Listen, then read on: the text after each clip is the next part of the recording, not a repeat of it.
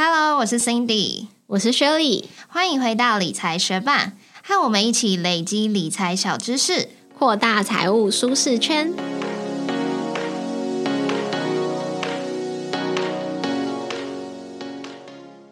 你知道什么是 PTP 公司吗？如果是去年已经有在关注美股投资的学伴，应该对这件事情很有印象吧？就是美国国税局决定对国外投资者大开刀，不论是否获益，在卖出 PTP 股票的时候，都要先预扣十趴的税。到底什么是 PTP？如何辨识 PTP 类型的公司或 ETF？继续收听节目，一起来了解吧。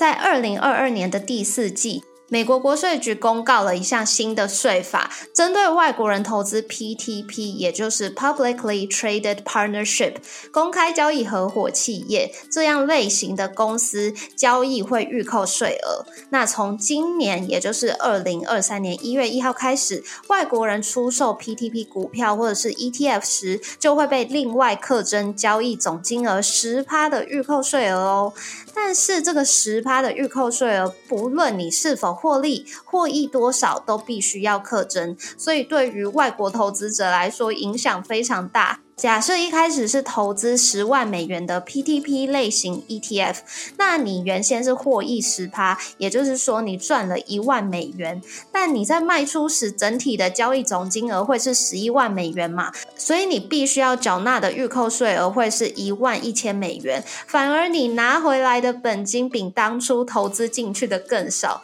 而且就算你是亏损出场，一样还是会被扣税哦。虽然投资者是可以在申报税务时声明你的交易亏损来申请退税，或是声明你因为获利金额低，所以实际税负比预扣税款还低。来要求退回差额，但是你就必须配合美国报税的法规，还有报税的日程，非常麻烦。对于外国投资者，当然更是如此。所以在这样子针对外国人投资 PTP 类型公司的交易会预扣税额的公告出来之后，许多国内券商也在二零二二年底就已经停止受理委托买进 PTP 相关的标的喽。但如果你是自行在美股券商开户的话，那你当然要。要在投资前自己确认你要投资的这个标的是不是 PTP 类型的股票或 ETF 哦。所以 PTP 到底是什么呢？PTP 公开交易的合伙企业，就是由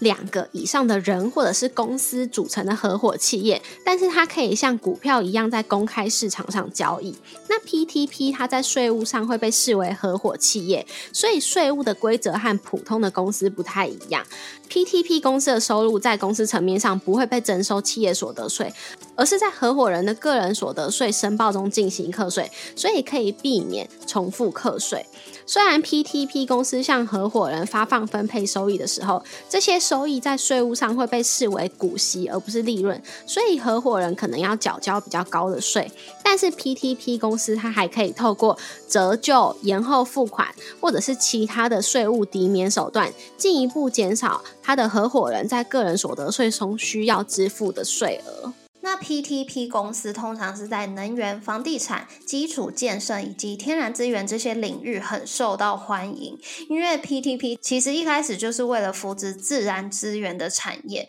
因为只要企业的收入九十趴以上是来自美国法典规定的合格来源，像是利息、股息、资本利得、租金。以及勘察、开发、采矿或生产、加工、精炼、运输或销售任何矿物、自然资源，从中获得的收入跟收益都会享有免税的优惠。而且可以在证券交易所自由交易，所以 PTP 这样的企业类型在天然资源产业就非常的常见。那接下来我们来举例一些标的，像是 EPD Enterprise Products Partners Limited Partners，它就是从事能源基础设施的运营及开发。那还有一档。标的像是 BEP，它是 Brookfield Renewable Partners Limited Partners，它是从事可再生能源的运营跟开发。还有像是 ET Energy Transfer Limited Partners，它就是从事能源基础设施的运营及开发。因为这些行业通常会具有一些共同的特点，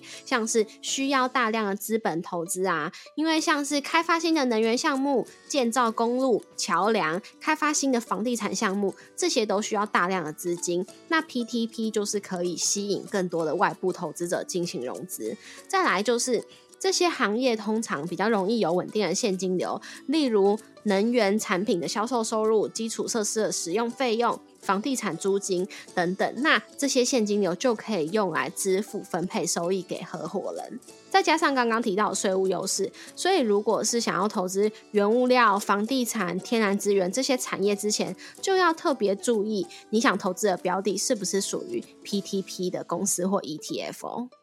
另外，如果是交易商品期货或者是外汇期货的商品型 ETF，也多是以 PTP 来做发行的，像是 UVXY 就是两倍做多 VIX 的 ETF，或者是 USO 也就是美国原油 ETF。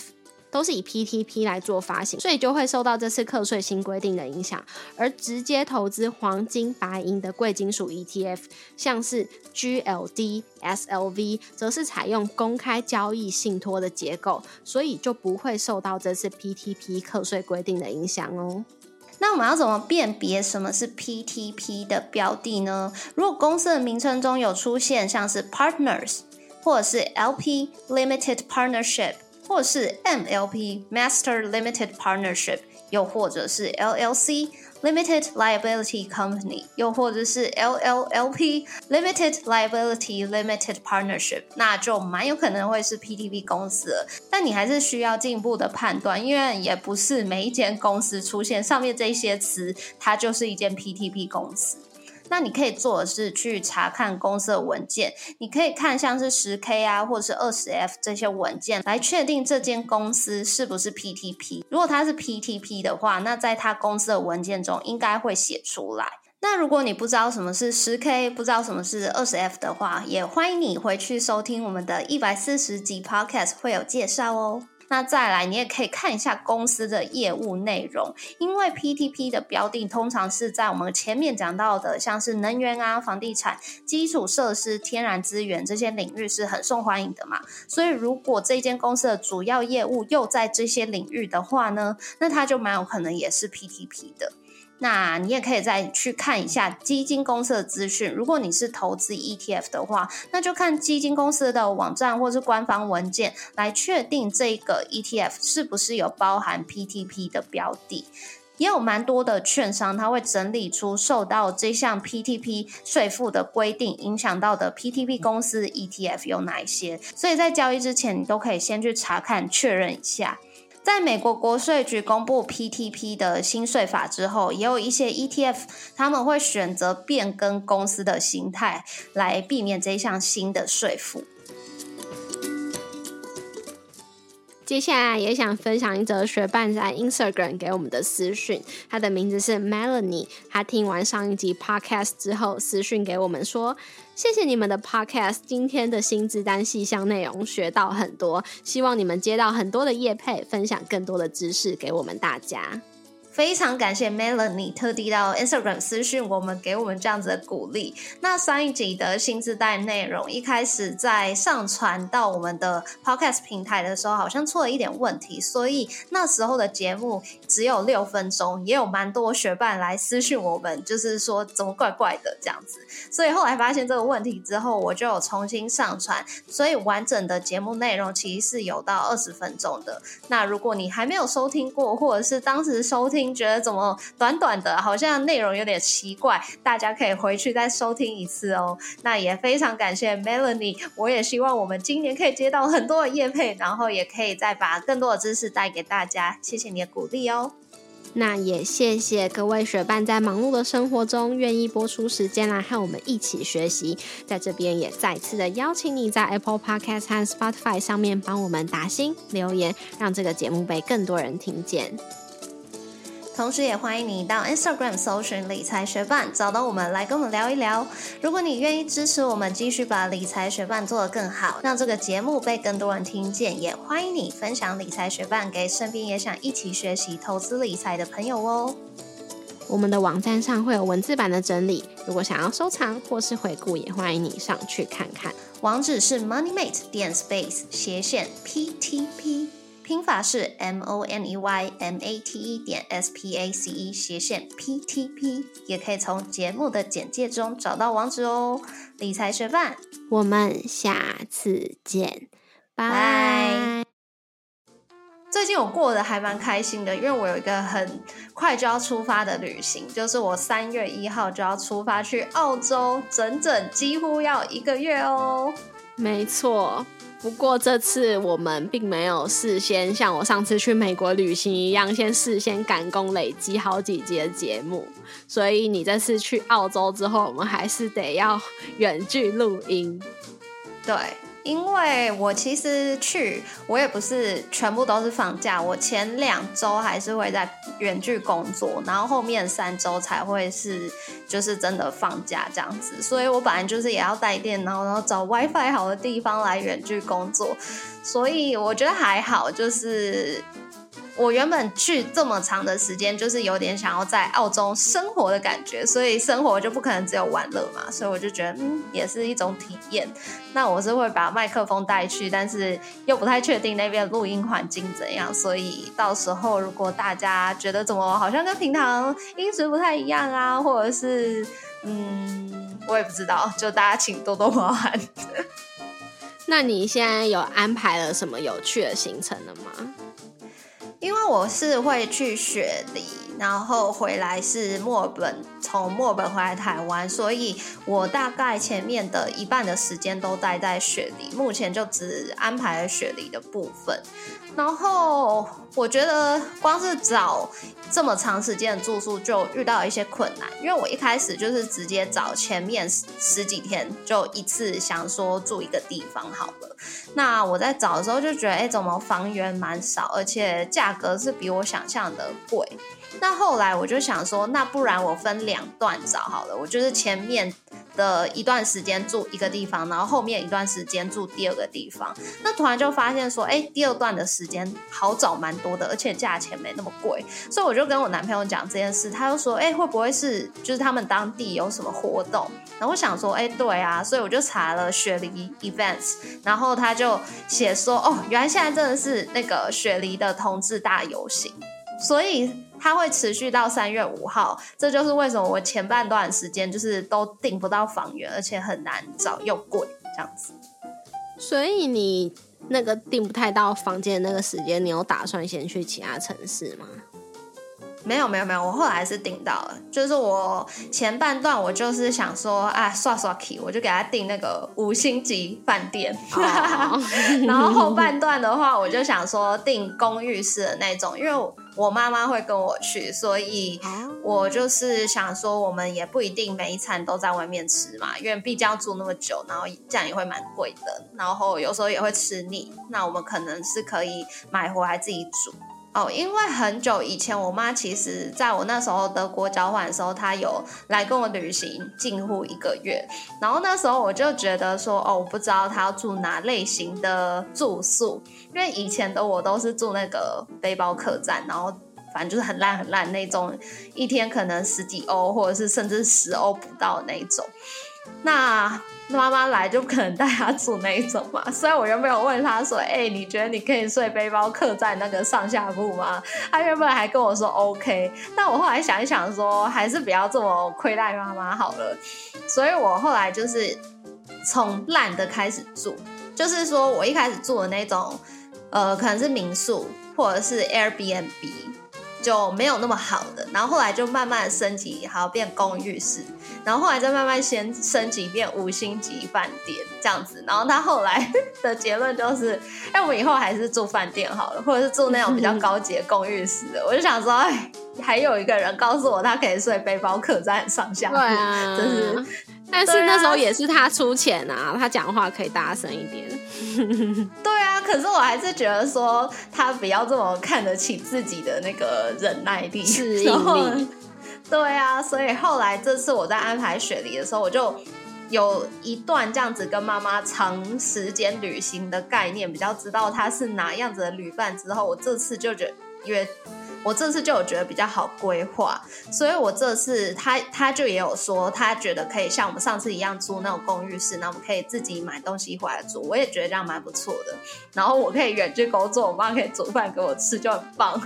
然后呢，但是我就想说，那我们一开始先到雪梨的时候，就不要那么累，就好好的先当观光客去外面探索一下，然后可能了解说，哎，这边市场有卖什么，价位大概多少，了解一下环境之后，我后后面几天住。公寓式的在煮菜，所以希望他会喜欢这样子安排，然后希望他到时候在雪梨看到各种就是同志们那个争奇斗艳、各种呃靓丽的服装，可以让他大开眼界。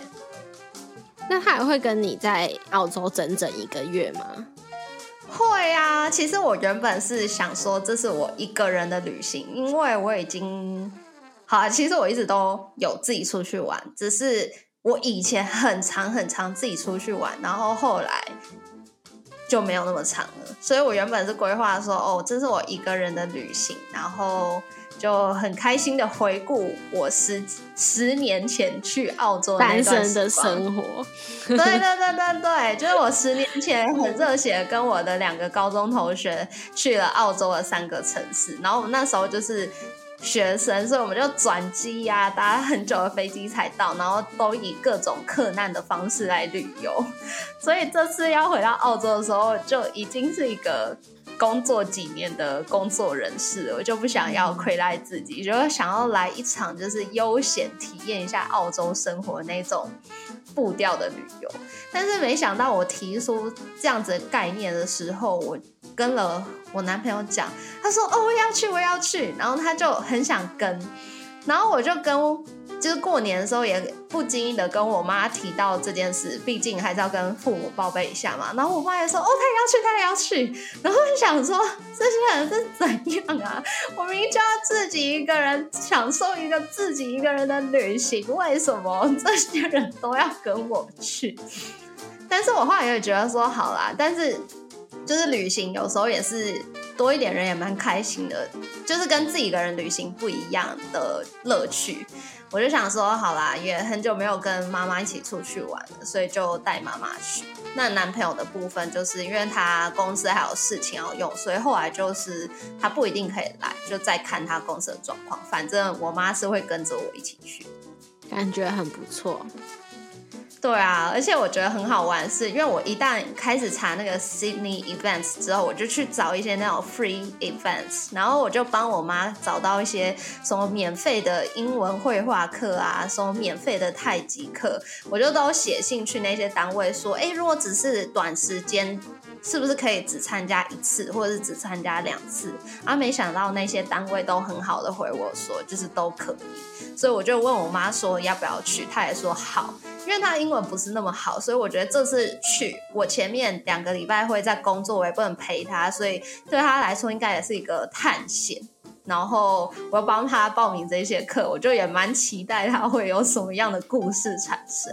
那他去之前有要恶补他的英文吗？应该没有。其实他很久，大概几年前，他有去那种语言学校上过课。他以前是那种就是听不太懂。听不懂别人说英文，然后他自己也说不太说不太出来英文，但是就是知道一些常用的英文单词这样子。那去完语言学校之后，他就变得说他听得懂别人简单的英文，然后他自己也可以简单的英文加上一些比手画脚来让别人知道他在讲什么。那时候他就比较有自信了吧。但是经过了这么多年，我也不太确定说他到底英文程度现在是怎样。但我打算就是当一个放手的人，就是让他自己去探索。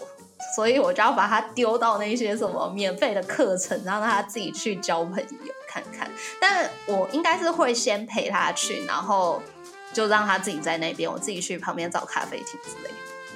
嗯，感觉也可以先帮他下载一些好用的 App，免得到时候真的没办法沟通。我觉得应该不至于耶，我是打算就是让他。在那边自己找出一条路来跟别人沟通，因为我觉得他之前在菲律宾游学的时候也是可以比手画脚，还是可以沟通啊。我觉得就不要太依赖一些可以又让他就是不讲英文的工具。好，如果有发生什么有趣的事情的话，你在我们的 Instagram 再跟学伴分享。哦啊，我这次换澳币，因为我之前换那个外币，我们好像之前的节目也也有分享过，就是如果是先用网银换的话，会是一个比较优惠的汇率。然后如果你可以用一些什么 ATM 直接领出来，有一些 ATM 是免手续费的话，这样应该是换外币最优惠。但是我就发现说，澳币都没有在实体 ATM 可以直接提领的这样子的功能，所以呢，我后来就看到一个方式是用线上结汇，那它也是有一些优惠的汇率，然后它领出来也不需要手续费，只需要就看你怎么缴费啦。像我是。没有台湾银行或者是兆丰银行的账户，所以我就是直接用别的活存账户去缴费，手续费也只要五块钱，所以我觉得还不错。它就是你先输入你要多少换多少外币，然后你大概两个小时内要汇款完成，那两个小时之后你就可以去你的那个银行的指定地点拿。那我最近就是在我公司附近银行直接去领，我就觉得还蛮方便。所以下次录音的时候，你人就已经在澳洲了。嗯，应该是。但是我是在想说，我可能这几天会生出一个内容，看我们能不能录。哦，我以为你三月一号就马上出发。对啊，我三月一号马上出发。哦，那你要赶快审出内容，加油！再看看。